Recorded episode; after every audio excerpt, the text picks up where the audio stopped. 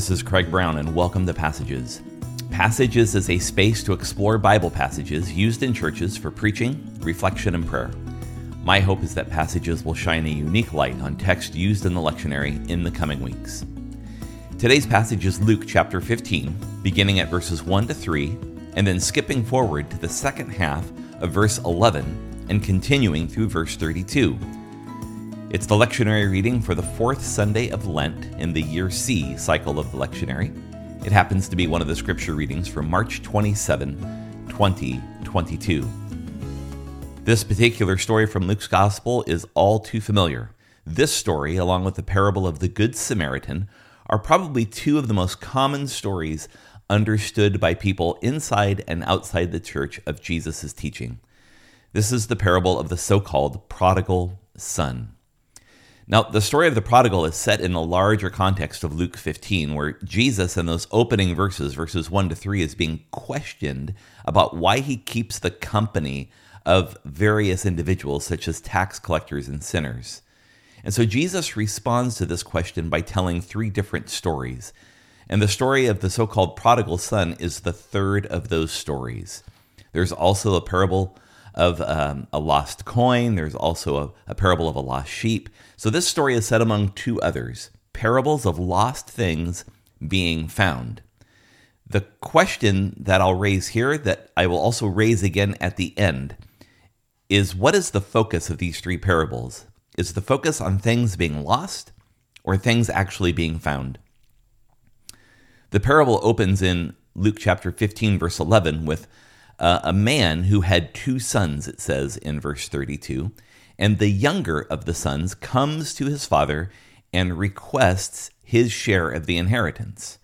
Now, the way inheritance would be uh, broken up upon the father's death was pretty simple that there was a double share given to the eldest son. So, if there are two sons here, that means the elder son would have received two thirds of the father's estate, and the younger son would have received one third. So the younger son is basically asking for his third of the estate. Now, there are a lot of implications about this request. And by now, at this point, with two kind of uh, older or adult sons, the father likely would have created, uh, in the ancient world, what would have been the equivalent of an, uh, a living trust. So the sons already had their allocation of the estate. So, in other words, the older son knew exactly what he was going to get, the younger son knew exactly what he was going to get but the father still lived off the proceeds of the estate. So, what the younger son is really asking for is the liquidation of his share of the estate. Now, this is part of the parable that we don't really understand completely from the cultural experience of the day. We don't know exactly how this happened, but he's basically not just taking the third of the estate that belongs to him, the younger son, upon his father's death, but he's also taking the income generating part of the estate away from his father. So we're not exactly sure what this looks like, but we do know he's asking for something that is incredibly inappropriate. And in other ways, he's forcing the older brother uh, to reckon with a liquidation of the estate prior to the father's death. So it kind of inconveniences everybody. So once the liquidation takes place, the younger son takes his share, the story tells us, and whatever that share was, and he went off and he wasted it. Now, in the place that the younger son had gone to, there was a famine and there was no food. But regardless of his finances, there was nothing to eat. So he had spent all of his money and there was a famine and there was nothing to eat. So apparently, the younger son went to work as a servant in a foreign land. And the story gets kind of graphic at this point, and it says that the son, the younger son, begins attending to pigs. So we know he had to have been with Gentiles since they're raising pigs. So he's completely forsaken his Jewish identity as the younger son since he's actually tending to pigs and he has nothing at all to eat. So he's eating the same thing the pigs are eating.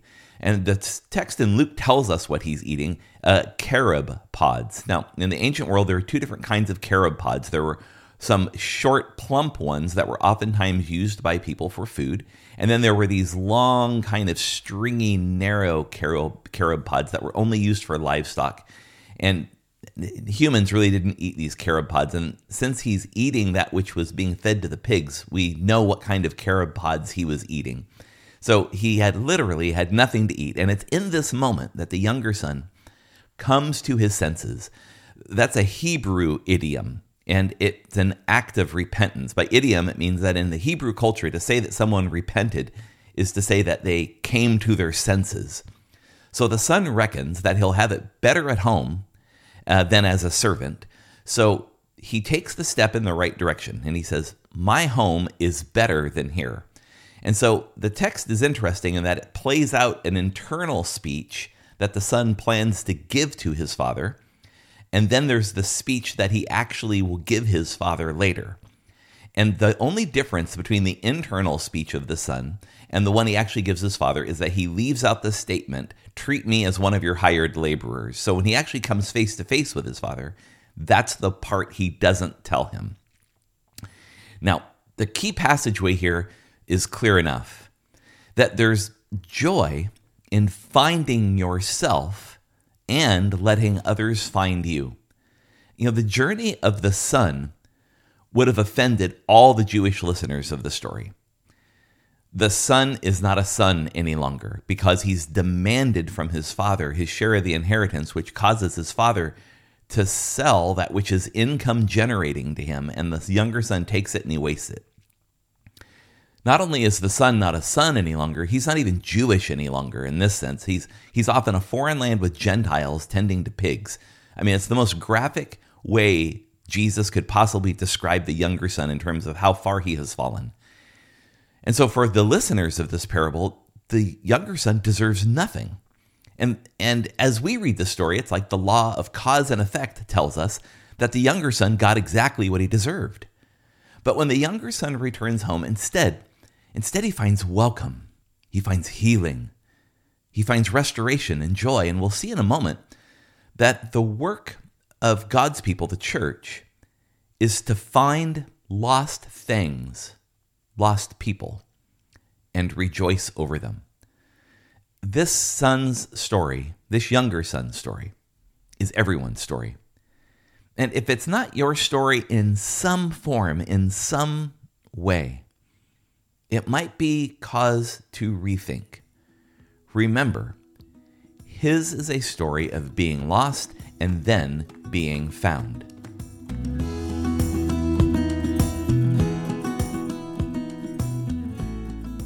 The parable significantly shifts gears when we get to verse 25.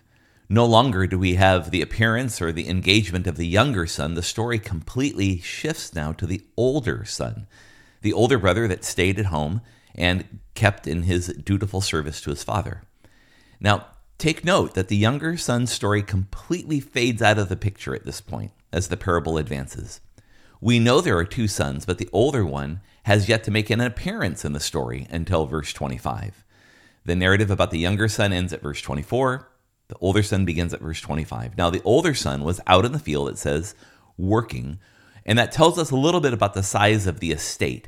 That this estate wasn't an incredibly large estate. While they had servants working for them, it still required the owner of the estate and the sons to be working in the field. So we're not talking about an extravagant or palatial estate here. We're talking about a, a family business, if you will, a small business. Now, take note that everything in the story transpired without engagement, advice, or the input of the older son. So everything that happened in this parable, beginning at verse 11 all the way through verse 24, at no point is the older son engaged in it.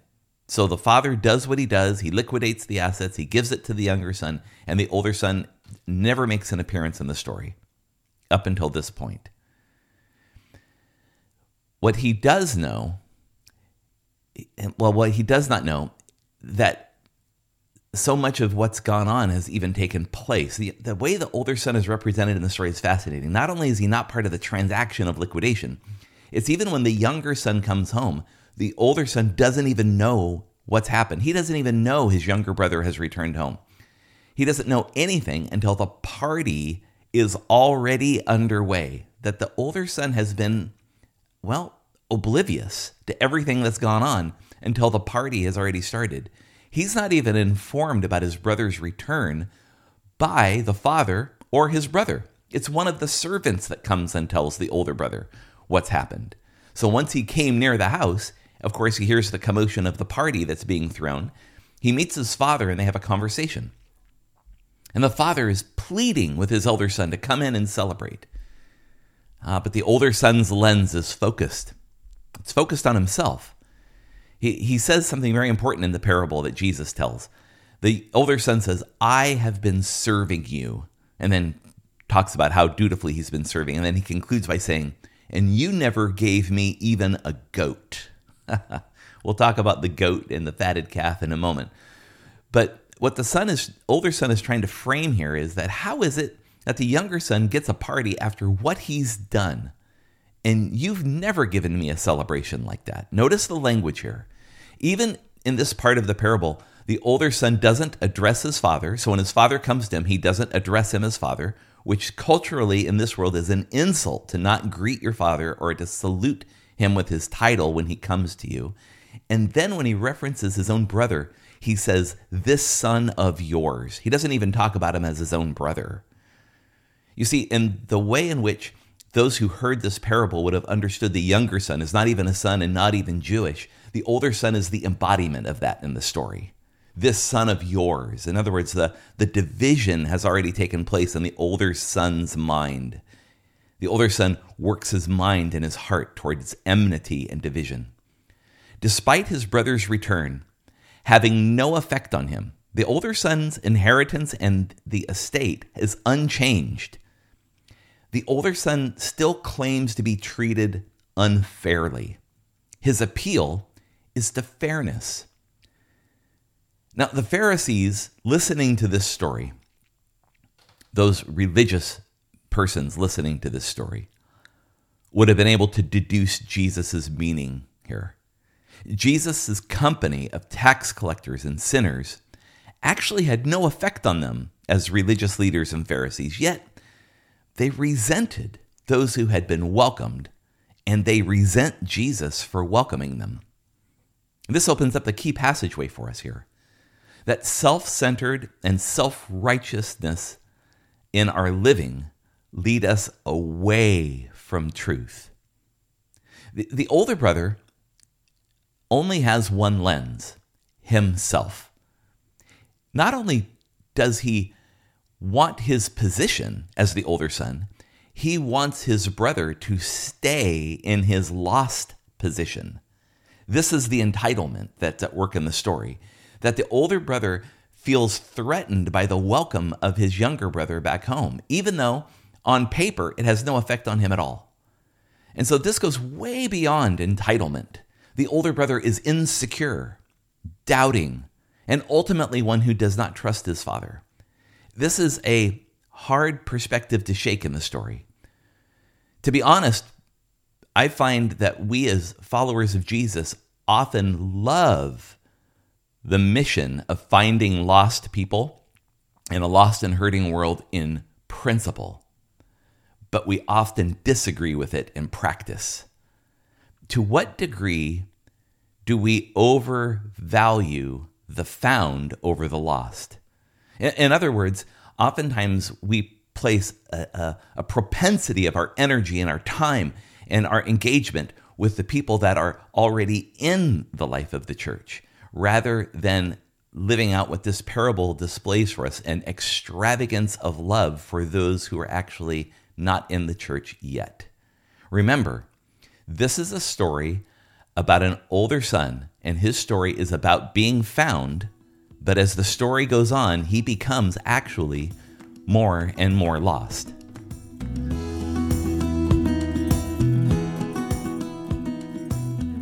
Now, there's one character left in the story, obviously, we haven't talked about yet, that weaves the whole story together. There's only one character in this parable that is present throughout the parable, and that's the Father. The great uh, preacher and theologian Fred Craddock asks the question about why is it that we name all three of these parables in the negative? You know, sometimes if you pick up your Bible, there's a heading in your Bible that will describe each of the parables, and it will say the lost sheep, the lost coin, the prodigal son. Uh, Craddock says it reveals something about our fixation and the things that focus our attention. That somehow we're so focused on the, the lostness of everything, it's hard for us to engage that which is found. The key to this story is the father, not the younger son, not the older son, but the father who occupies the central narrative. It's the father that aligns to the first story about the shepherd who goes looking for a lost sheep and aligns to the woman who searches her house for a coin that she's lost. We learn something of God's very nature as one who seeks, beckons, and welcomes. You know, the father is asked to give the younger son his portion. And the father's under no obligation to do so. When the younger son came and asked for the inheritance, the father could have said no. You, see, there's a way to do what was asked, but the younger son's insult is apparent and clear in asking for it. But rather than protest, the father gives the younger son exactly what he asked for. At no point do we hear about the father's deliberation, his thoughtfulness. We hear nothing about how the father went and counseled with his older son. According to the story, it was just done. Now, when the son returns, the father, it says, sees him at, his, at a distance here. And the, there's a key word here in this story. And it's this Greek word that's translated that the father felt compassion for him. See, everything pivots on this one word that we translate into English felt compassion for him. It frames the father's response in all things. And it says in the story that he ran to his son.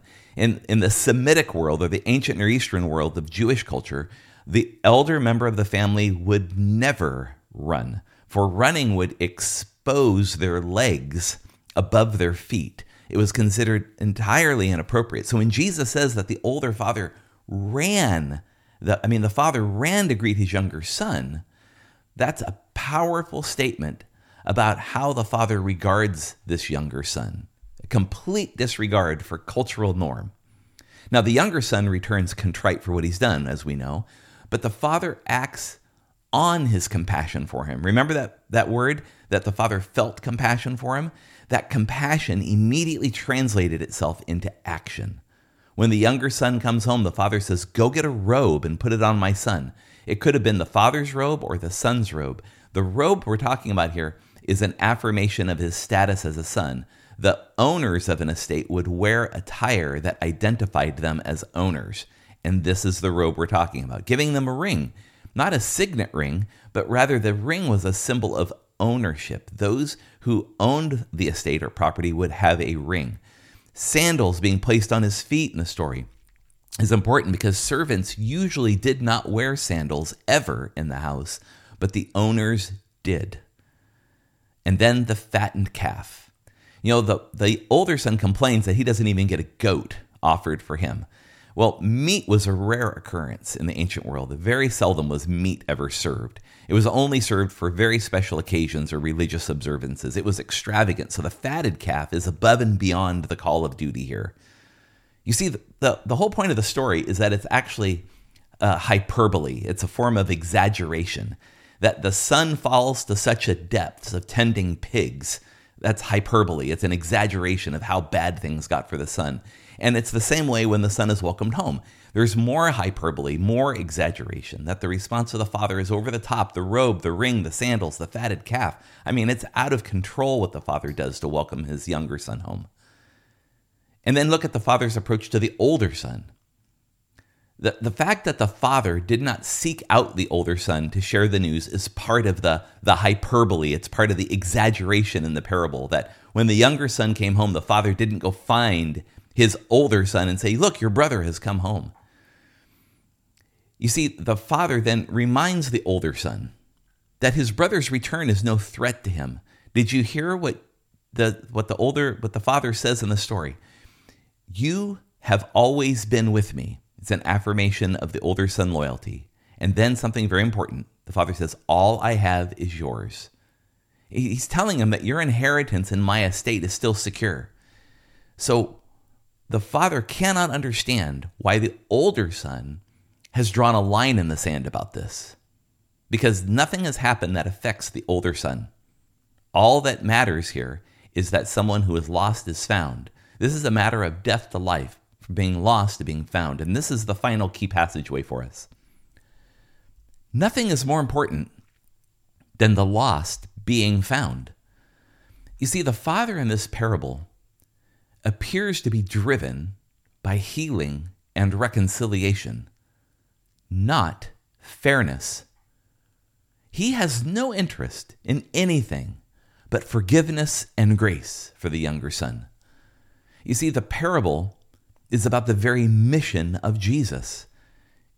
We read about it in the Gospels time and again. The Son of Man has come to seek and save the lost.